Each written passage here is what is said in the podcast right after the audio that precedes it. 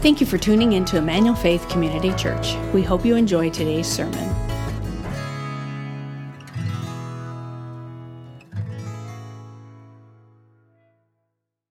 All right, let's pray and then we're going to jump in. Father, as we come and sit under you in your teaching, your scriptures today, God, may the words of my mouth and meditation of my heart be pleasing unto you. In Jesus' name, amen. The date was January 28th, 1986. And I can actually remember the day. We had brought a, a, TV into my kindergarten classroom. It had those bunny ears on it so that we could tune into what we were going to watch on television. And it was a day that the whole nation really paused to watch because the Challenger space shuttle was going to take off. It had seven people on it. You may remember that one of them was a school teacher named Christa McAuliffe.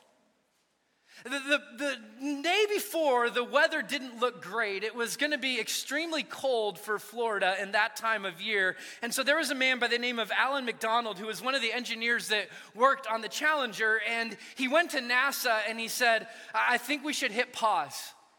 We haven't tested the O rings at this low of a temperature. We've only tested them at 53 degrees, but nothing lower than that. And, and I'm worried they're not going to hold.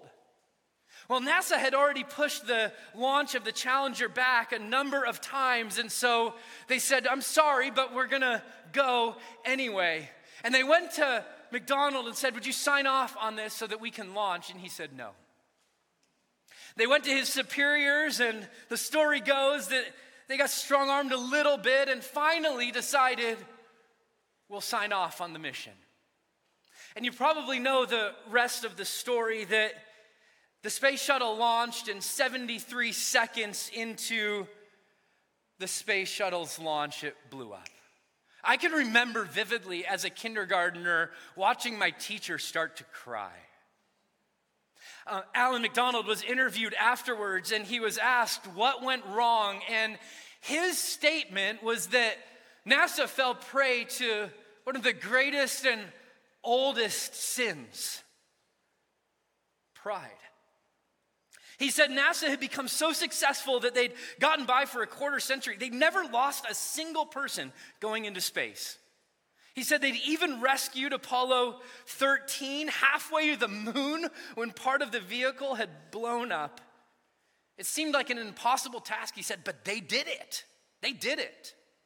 So, how could this O ring cause a problem when they've done so much over the years to be successful? All of this success gives you a little bit of arrogance, he said, that we shouldn't have had. But they stumbled yet, and they just continued to press on. In so many ways, they probably thought that this O ring was not that big of a deal. I mean, it was only a quarter inch thick, after all, in this massive space shuttle. How could something so seemingly small make such a big difference? NASA learned a valuable lesson that day. A lesson that's a lesson that's clear from the scriptures, a principle that's clear. You probably know it. It's that pride comes before the what? Before the fall. Pride comes before the fall. See, pride is the condition of being puffed up. In the words of the medieval Jewish philosopher Baruch Spinoza, pride is thinking more highly of oneself than is just out of love for oneself. You may think of pride as, a, as an inordinate amount of self esteem that rises out of self centeredness. It's a beating of the chest, it's the assumption I've got this, I'm okay, I'm gonna do it my way. And here's the problem here's the problem. Please don't miss this. Because pride doesn't just blow up rockets, it also blows up marriages, it blows up workplaces, it blows up families, it blows up lives. See, see, I think we've been reminded of the danger of pride even recently, just this week, when Governor Cuomo in New York resigned. I would argue that his problems stem from a pride. But we're not outside of the reach of pride, even within the church. I think of churches like, like Willow Creek and Harvest Bible that have fallen prey to hubris amongst its leaders. I, I'm listening right now, maybe you are too, to the podcast, The Rise and Fall of Mars Hill. And I'm reminded that overnight, a 16,000 person church almost evaporated because of pride within its leadership. See, pride has this ability to get in and just like a kernel start to grow, and its destructive power touches lives, it touches marriages, it touches parenting, it touches families. It's probably touched you in some way, some shape, some form. So here's my question today What if pride is a way bigger deal than we typically realize? C.S. Lewis said it like this He said, Pride leads to every other vice. Or you might read sin. Pride leads to every other sin. It is the complete anti God state of mind. I think he's right. If you go back to the very beginning of our story in the scriptures, in Genesis chapter 2, here's what you're gonna find. You're gonna find that Adam and Eve are given a choice. They're given a choice between two trees, or you could envision it between two paths. One of them is the tree of life, where they learn from God, where, where like an umbilical cord, they are attached to God. They receive their life, they receive their joy, they receive their wholeness, they receive their purpose, they receive their instruction from God. And then the other tree is the tree of the knowledge of good and evil. Essentially, this path says you decide. You do what you think is best. You get to decide what's right and what's wrong. You get to decide how you live your life. You get to decide. It's on you. And I'd argue that from the very beginning of the story that the scriptures tell about humanity, the chief enemy of the human soul is pride. Let me say it more specifically for us this morning. The chief enemy of your soul and my soul is pride. Is pride. Uh, Jesus addressed the insidious nature of pride in a, his confrontation with the Pharisees. And listen to what he said. At the very end of this story that he told them, he said, Whoever wants to exalt, or whoever exalts himself, will be, what? Say it with me, church. Humbled. And whoever humbles himself will be what? Exalted. Jesus gives two promises in this short little teaching. Here's promise number one if you beat your chest, if you think I've got it, if you're committed to doing things your way, it may not happen immediately, but it will happen eventually. You will be brought low. He says it's a promise. Um, we write songs about this type of a thing in our day and our time, don't we? In fact, um, one of the songs that we hear often is uh, by, uh, uh, it was performed by Frank Sinatra. It was extremely popular. You may know it. More people knew it at the nine o'clock hour. Just saying. Feel free to sing along if you know it. I, I will if you don't.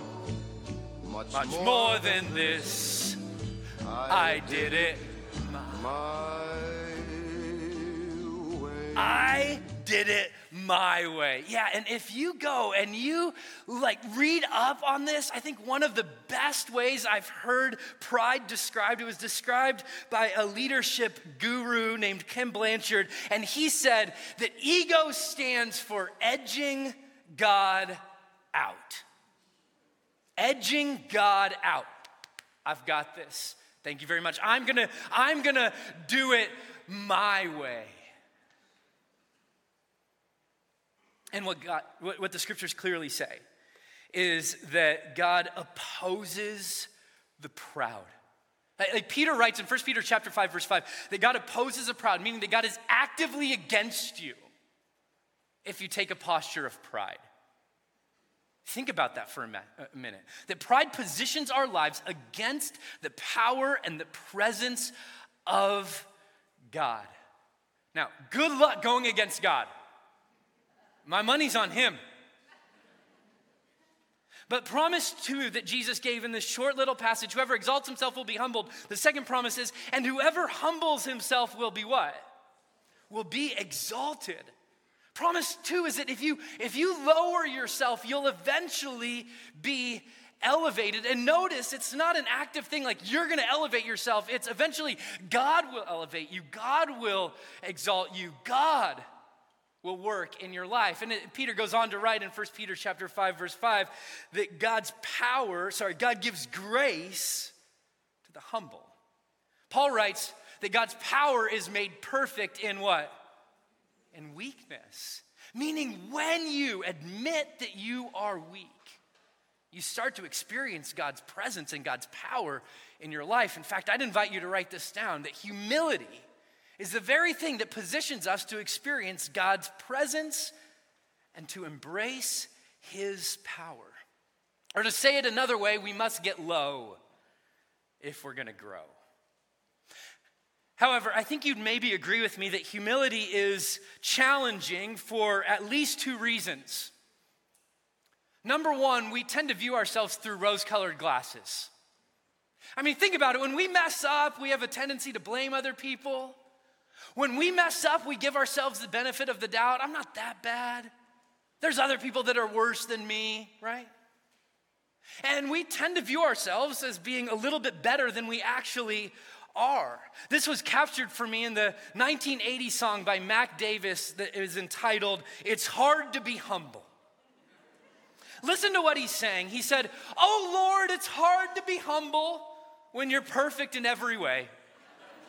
I can't wait to look in the mirror because I get better looking each day.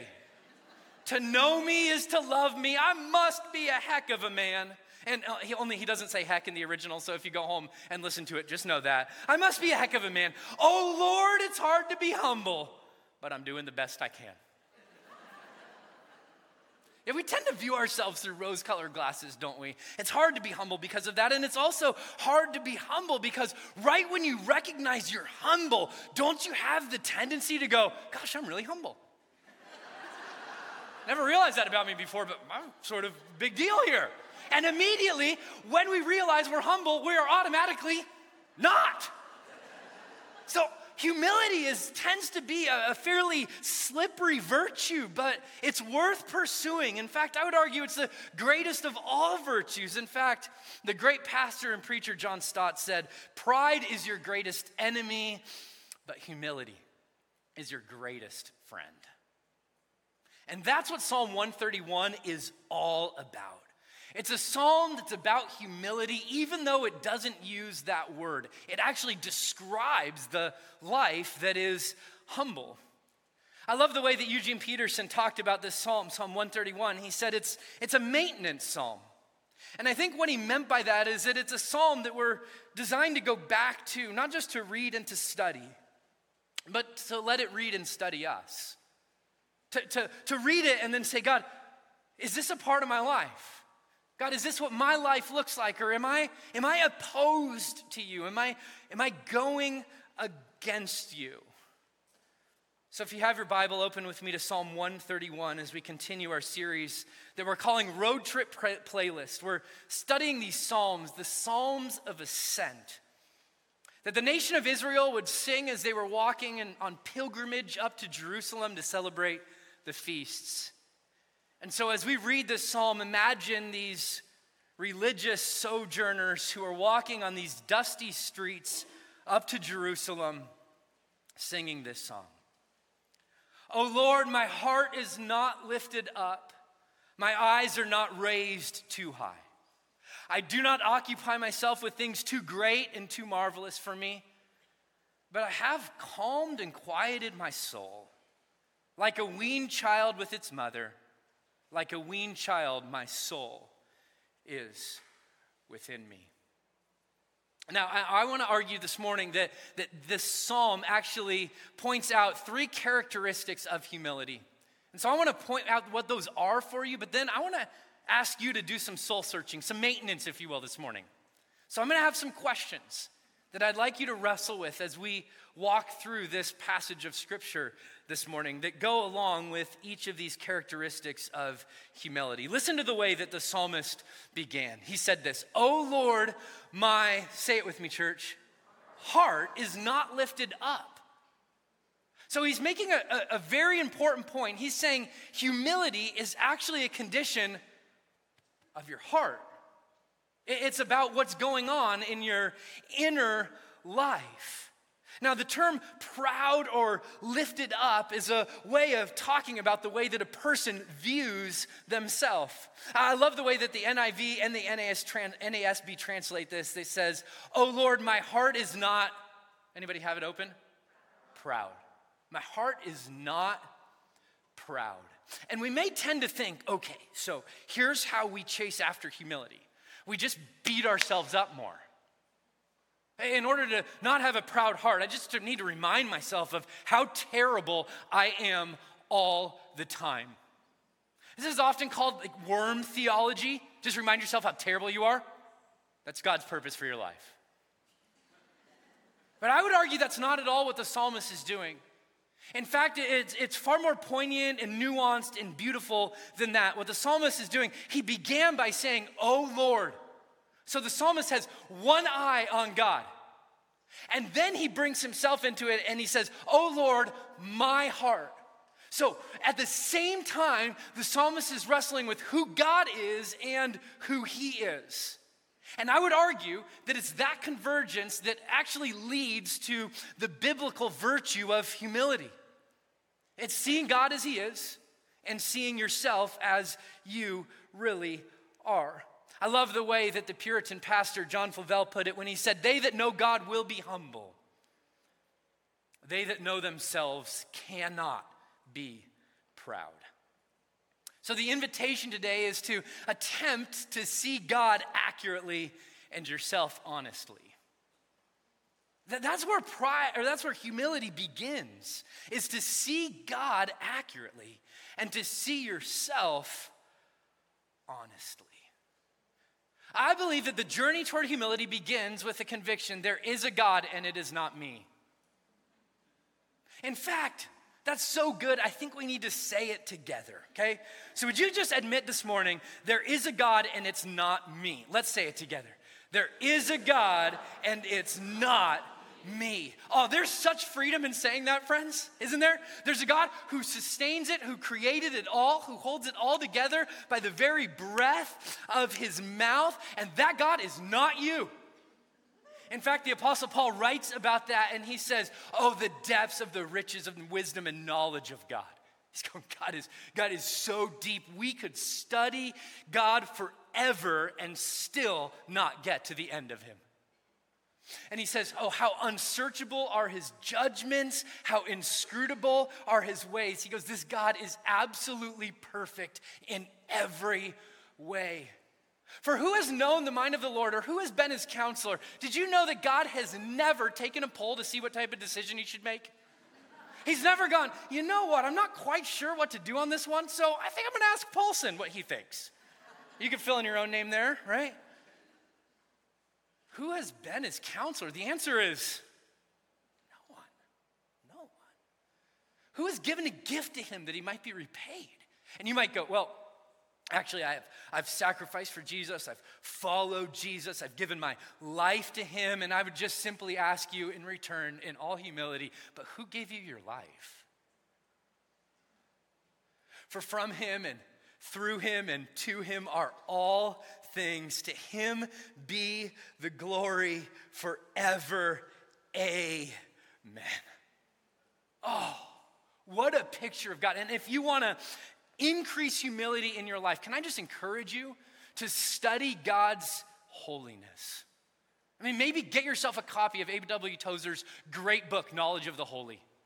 And just, just dive into that chapter to start off with and try to wrestle with the reality that God is holy, that He is perfect. That, that word holy means set apart or completely other.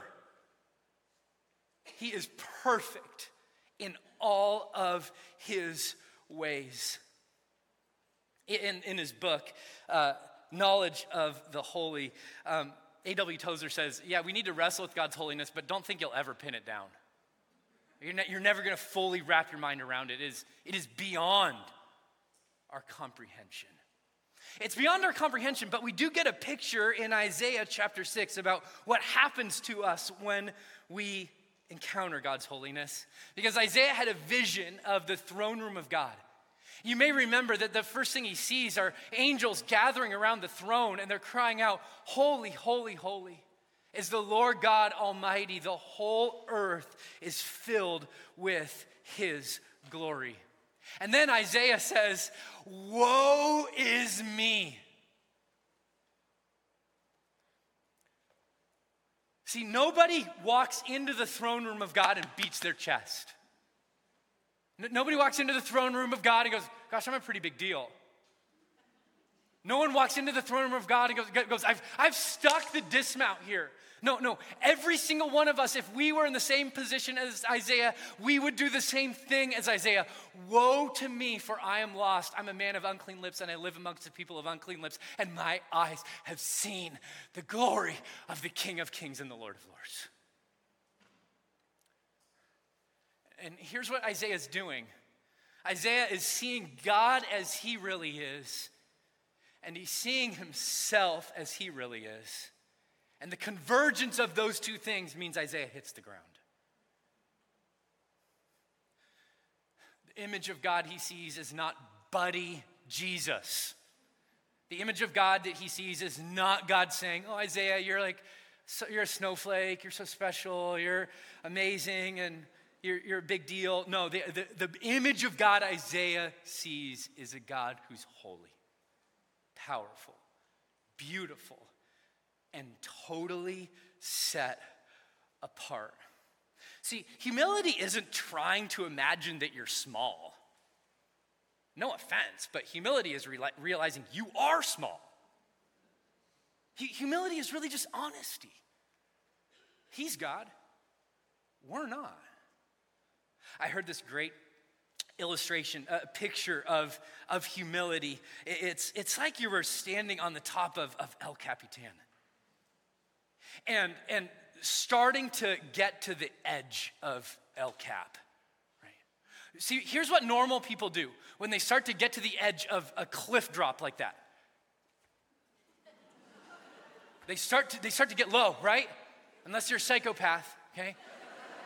And, and here's eventually, here's what they do, right?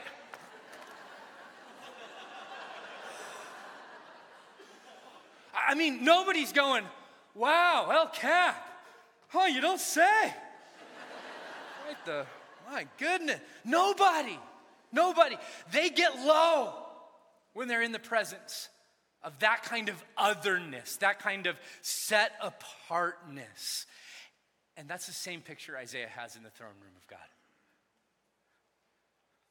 What's really interesting is that if you keep reading in Isaiah, you read that God promises his presence to the humble.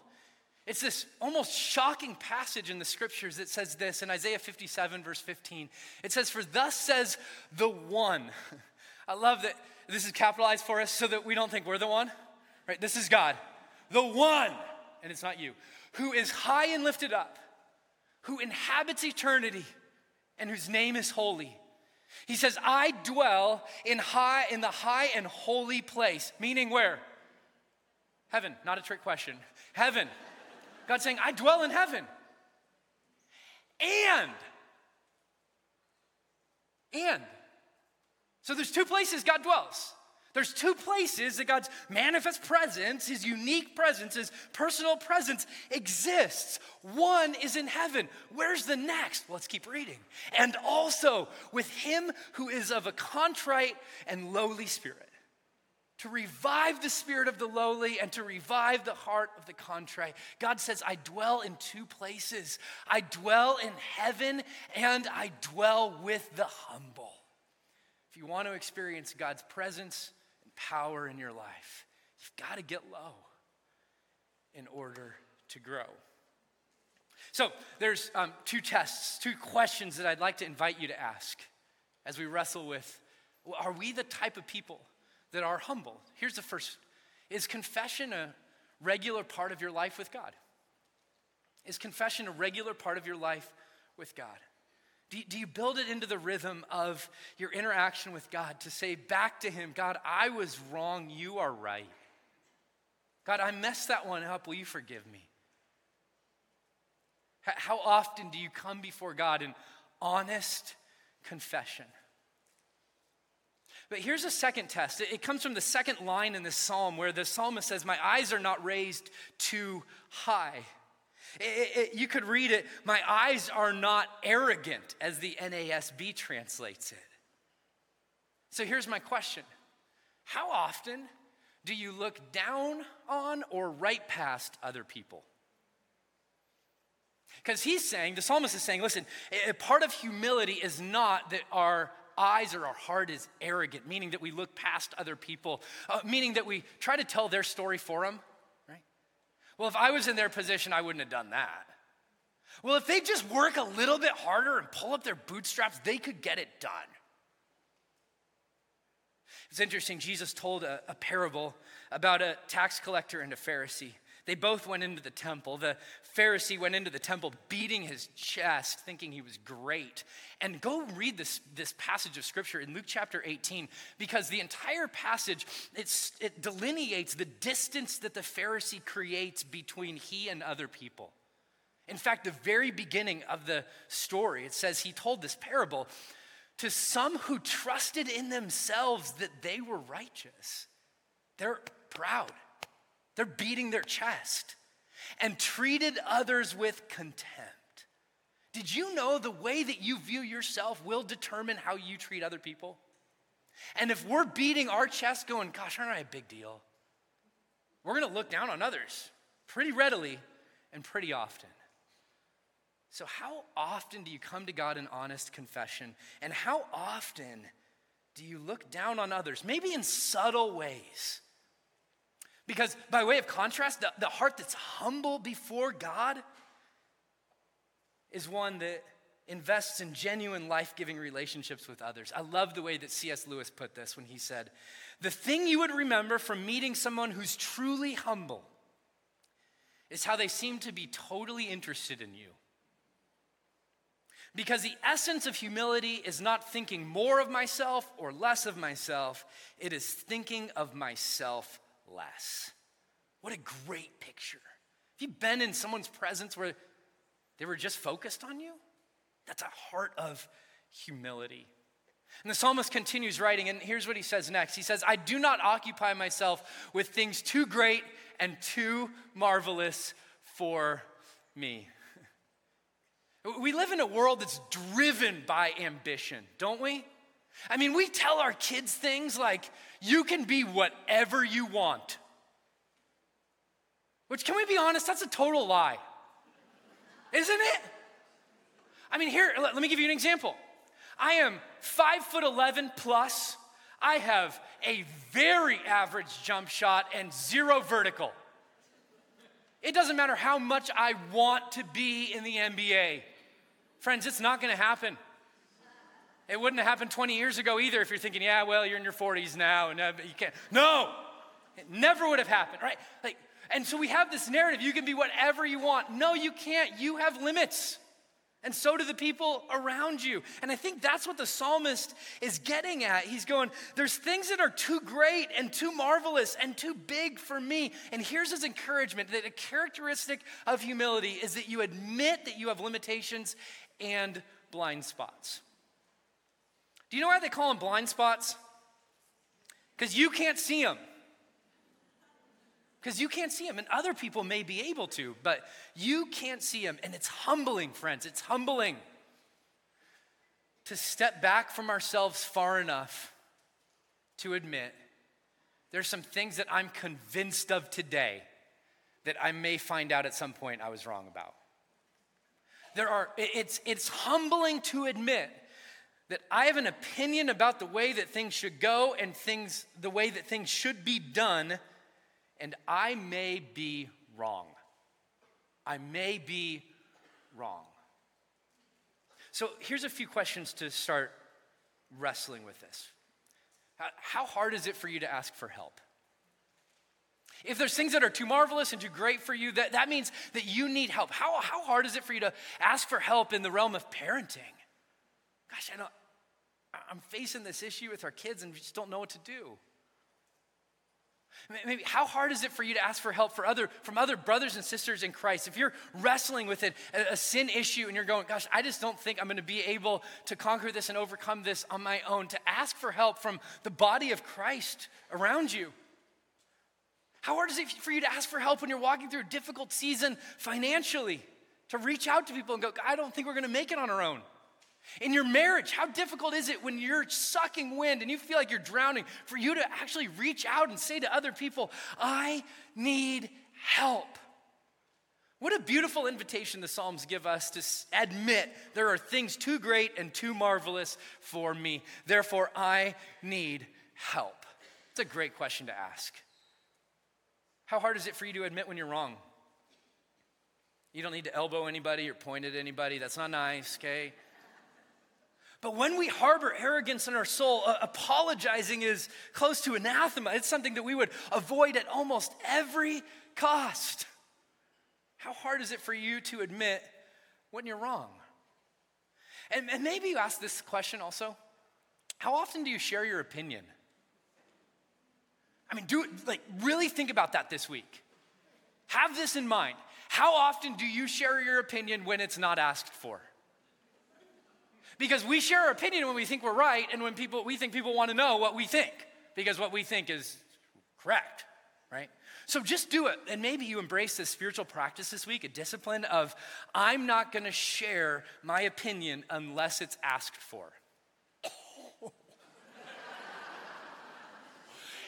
if you're really brave, share it with a friend or a roommate or a spouse. Tell them, hey, I'm, I'm sort of working on not sharing my opinion unless it's asked for. So this week, I'm not going to share my opinion unless it's asked for. And then you'll re- really realize how much you share your opinion when it's not asked for because you'll often get this look, uh uh-uh, you didn't share, I didn't ask. Remember your spiritual discipline you're working. Right, so admit you have, I have, we all have limitations and we have blind spots.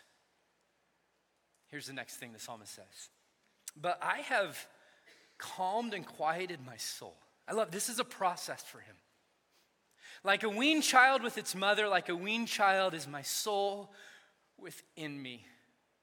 Now, now, Weaning a child is not easy. Can I get an amen from some of the moms in here, dads in here? You've seen this, you've been a part of this. It's where the kids go from crying loudly for milk and for food. It's the way that they get what they want and alert us to what's going on on the inside, too. eating solid foods and resting at their mother's or father's side. And I think it, commentator Arthur Weiser captured it really well when he wrote this. He said, just as the child gradually breaks off the habit of regarding his mother only as a means to satisfy his own desires and learns to love her for her own sake, so too the worshiper, after a struggle, has reached an attitude of mind in which he desires God for himself, not as a means of fulfillment of his own wishes. His life center of gravity has shifted.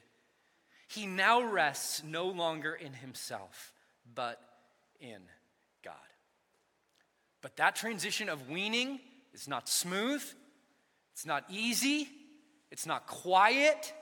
It involves a lot of crying and whining and complaining and going, I need that. If I don't get that right now, I'm gonna die. Right? That's what the child is thinking when they're getting weaned, right? If I don't get that right now, I am not gonna make it.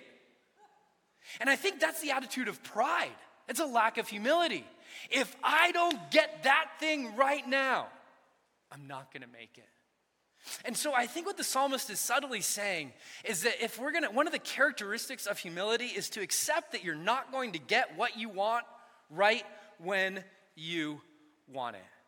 You're not going to get right what you want right when you want it. And so, a few questions that we might ask. How often do you complain? I just heard the, the laughing. Okay, yeah. I mean, how often do you complain? When, when you don't get your way, when things don't go the way that you were thinking or the way that you were hoping, how often do you complain? And I just, I feel like I need to impart a word for our church community. Man, there's a lot of complaining in our day and time, isn't there? And I get it. There's a, there's a deep sense of grief of some things we've lost over the last 18 months, year and a half, right? Some things that have changed on us, they're just not the same. I, I, I get that. But I think it's also a spiritual condition of our heart when we see ourselves complaining. And, and listen, I, I get it. There's things that have changed within our church that not everybody's excited about. Not everybody's going, this is the right decision or this is the right thing. And I, what I want you to hear from me as, as one of your pastors is when things don't go the way that you want them to go or decisions are made that you don't think we should make, listen, I want to hear that. I really do. I, I care. I mean, we have not sat in any meetings and gone, you know what? What are the decisions we could make that would tick off the most amount of people? Haven't done that. But I also want to challenge you to pay attention to how much you complain. Because voicing your desires and complaining are two different things. And the scriptures will tell us do all things without complaining without grumbling in Philippians chapter 2. And here's what I've realized I've realized it's really hard to be grateful for the things that God has given me if I'm complaining about the things I don't have. It's really difficult to be grateful for the things God has given me when I'm complaining about the things I don't have. Here's another question you could ask How often do you think, I deserve that? I deserve somebody else to do the dishes. I deserve to just put my feet up for a few minutes after a hard day of work. I deserve to be happy in this marriage and I'm not happy. I deserve this. And I think what the psalmist is subtly reminding us of is that, like a weaned child, we're, we're, we're sort of distancing ourselves from I deserve and complaining and going, God, our life is completely and wholly and totally in your hands. I deserve is a posture of pride, not a posture of humility. And look at the way that the psalmist ends. He says, O Israel, hope in the Lord. So his, the trajectory of who he's speaking to is changing. Now he's speaking to the whole nation of Israel. Hope in the Lord. From, from this time forth and forevermore. What's really interesting is that if you go and you read commentaries on this passage of scripture, what you'll find is that a lot of people suggest, well, this last verse was probably added later because it doesn't go along with the rest of the passage. And I would say, I, I completely disagree. I think it's it, right in line with what the psalmist is writing about. Because the humble heart is the heart that starts to think not just about what's going on in themselves, but the humble heart starts to look at everybody else. And they start to ask the question how can I love? And how can I lift? And how can I build into the lives of those around me? Which is exactly what the psalmist does. He calls people hope in God. And this is exactly what the humble heart does. In fact, Jesus would say to his followers if anyone would be first, he must be last, and he must be the servant of all. And you know, friends, maybe the most surprising thing about humility is that the one person who could have walked this earth and beat his chest didn't. Didn't. Jesus was the, the most humble of all. In fact, Paul, in writing about Jesus, an early Christian creed, hymn says that he was in the form of God, but he did not count equality with God something to be grasped. But he emptied himself by taking the very nature of a servant to be born in human likeness. And he was found in human form. He humbled himself he humbled himself. He humbled himself by becoming obedient to the point of death, even death on a cross. Therefore, God has highly exalted him and bestowed on him the name that is above every name, so that the name of Jesus every knee would bow in heaven and on earth and under the earth, and every tongue confess that Jesus Christ is Lord to the glory of God the Father. So maybe the last question that we wrestle with today is Am I willing to sacrifice so that others can soar? Am I willing to sacrifice so that others can soar? See, if pride is the thing that has the ability to get into our life and, and blow up, not just rocket ships, but blow up marriages and blow up relationships and blow up friendships and blow up homes, humility is the very thing that can come in and heal. I read this story about Benjamin Franklin. He um, was invited to come over to a great Puritan pastor's house. His name was Cotton Mather. And as he went over to Cotton's house and was eventually leaving his house, Cotton yelled, Stoop, stoop. And Franklin didn't hear him soon enough, and he hit his head on this beam as he was walking out of his house. And Mather took the opportunity to do some coaching for the young Benjamin Franklin. And he said, You're young and you have the whole world before you. Stoop as you go through it, and you will avoid many hardships. Later on in his life, Franklin reflected and wrote, and he said, This advice has been very useful to me. I avoided many misfortunes by not carrying my head too high in pride. Now, I wonder what Jesus would be saying to you today.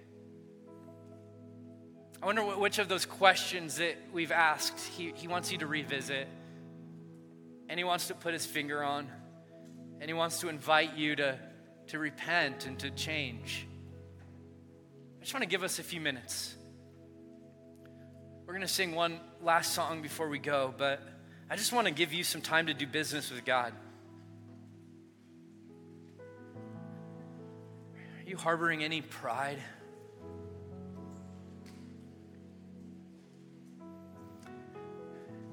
Gosh, I want to beg you, Emmanuel Faith, today, would you attempt to see God as He really is holy, exalted, lifted high, and to see you as you really are in need of forgiveness.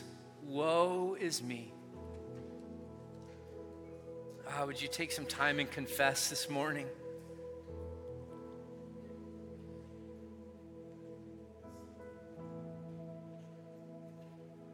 Do you remember that, man, there's some things you're convinced of that you're wrong about? some opinions that you have that aren't right? Me too, I'm with you.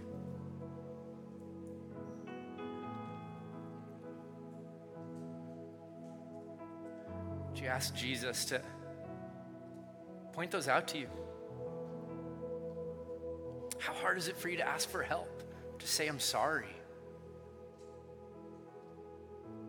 How often do you complain or think, I deserve?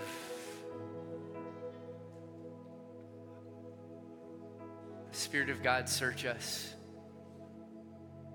know us. Show, if there, show us if there's any way that's wicked or offensive within us, and then lead us in the path of everlasting life, we pray. God, we don't want our lives to be like the, the challenger that, that blows up because of pride. We believe that you exalt the humble and humble the exalted. So we want to get low. We want to get low so that we can grow. We want to get low so that we can flourish. We want to get low so that we can really truly love the people around us. We want to get low so that we can live the abundant life that you designed for us. So in humility, we come to you. We say we love you. We repent of our pride.